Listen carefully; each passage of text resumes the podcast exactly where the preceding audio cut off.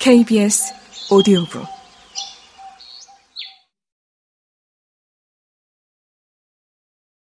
가족들은 이런 일을 다시 시도해 보지 않았다. 왜냐하면 엄마 아빠뿐만 아니라 삼촌들, 숙모들, 형제 자매들도 조금 지나칠 정도로 응석을 받아주며 귀여워했기 때문이었다. 그들은 늘 사람들에게 칭찬을 받는 쌍둥이를 자랑스럽게 여겼다. 사실 쌍둥이들은 못생기지도 바보스럽지도 않았고 또한 심술궂지도 않았다. 때때로 바르보 씨는 이렇게 함께 있는 것에 익숙해지면 그들이 어른이 되었을 때는 어떻게 될지 약간 걱정이 되기도 했다. 사제트 산파의 말이 떠올라서 둘이 서로 질투심을 느끼도록 일을 꾸며보기도 했다. 만일 둘이 뭔가 사소한 실수를 저지르면 예를 들어 그는 실빈의 귀를 잡아당기면서 랑드리에게는 이렇게 말했다. 이번에 너는 봐준다. 평소에 너는 얌전하니까. 그러나 실빈에는 자신의 귀가 불 붙은 것처럼 아파도 동생이 벌받지 않는 걸 보고 위안을 받았고 랑드리는 자신이 체벌을 받는 것처럼 울었다. 또 둘 모두가 갖고 싶어 하는 어떤 것을 한 아이에게만 주기도 해봤는데 만일 그게 맛있는 음식이면 나눠 먹었고 장난감이나 도구 같은 것이면 공동 소유하거나 서로 쓰고 빌려주고 해서 내 것, 네 것 구별하지 않았다. 한 아이의 행동만 칭찬하며 다른 아이에게는 공평하게 하지 않은 척 해봤는데 다른 아이는 쌍둥이 형제가 격려받고 귀여움 받는 것을 보고 오히려 기뻐하고 자랑스러워했다. 심지어 자신도 그 아이를 칭찬하고 쓰다듬어 주는 것이었다. 결국 둘의 몸과 마음을 떼어놓으려 하는 것은 헛된 노력이었다. 그리고 소중한 아이들을 불쾌하게 하는 것은 아무리 아이들을 위한 일이라 할지라도 그다지 하고 싶지 않아서 곧 모든 것을 신의 뜻에 맡기기로 했다. 이런 식으로 형제를 차별해서 약 올리는 일은 장난처럼 되었고 그 뒤부터 쌍둥이들도 속지 않았다. 때때로 둘은 사람들이 자신들을 건드리지 못하도록 꾀를 내어 서로 싸우거나 때리는 신용을 했다. 하지만 그저 장난을 치는 것일 뿐이고 엎치락 뒤치락 뒤엉켜 싸워도 조금도 상처가 나지 않도록 조심했다. 둘이 싸우는 것을 보고 놀라 다가오는 멍청이가 있으면 둘은 몸을 숨기고 그 사람을 비웃었고 한 가지 위에 앉은 두 마리 티티새처럼 지저귀고 노래하는 소리를 냈다.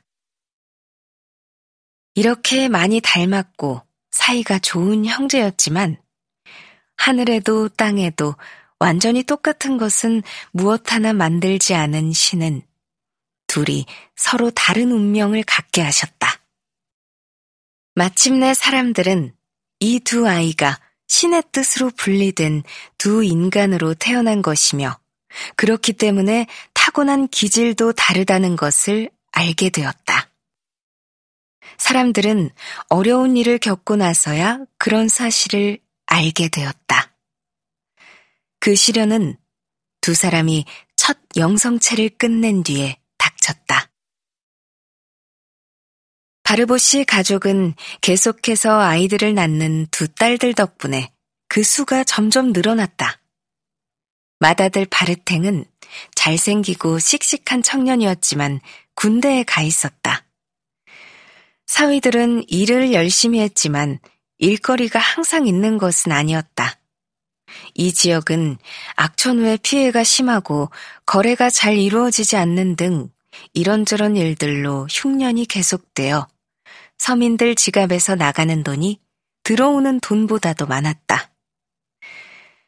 그래서 바르보 씨도 식구들을 모두 먹여 살릴 여유가 안 되어서 쌍둥이를 다른 집에 고용살이를 보낼 생각을 하게 되었다. 프리슈 마을의 카이오 씨가 소 돌봐줄 아이 하나를 고용하겠다고 했다.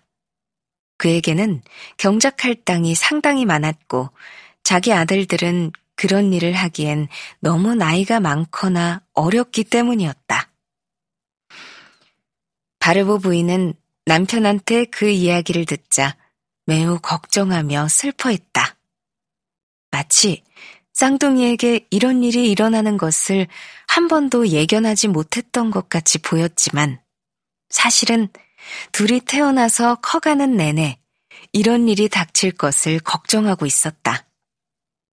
그러나 남편의 말에 매우 순종적인 여자였기에 그녀는 아무 말도 할 수 없었다.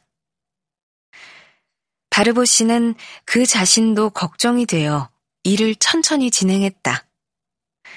처음에 쌍둥이는 계속 울었고 사흘 동안 숲과 들판을 돌아다니며 식사 때 외에는 모습을 드러내지 않았다.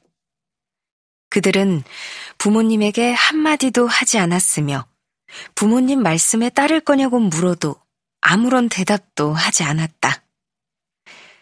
그러나 둘만 있을 때는 서로 여러 가지 의견을 주고받았다. 첫날에 둘이는 한탄만 했으며 사람들이 그들을 억지로 갈라놓을까 두려운지 서로 팔을 꼭 붙들고 있었다. 그러나 바르보 씨는 그들을 억지로 떼어놓을 생각은 없었다. 그는 반은 인내가, 나머지 반은 시간이 해결해 줄 거라는 농부의 지혜를 갖고 있었다. 그 다음 날에도 아버지는 쌍둥이를 혼내지 않았고 쌍둥이들이 이해해 줄 것으로 기대하는 것 같았다. 형제는 협박이나 벌보다 이런 걸 바라는 아버지가 더 무서웠다.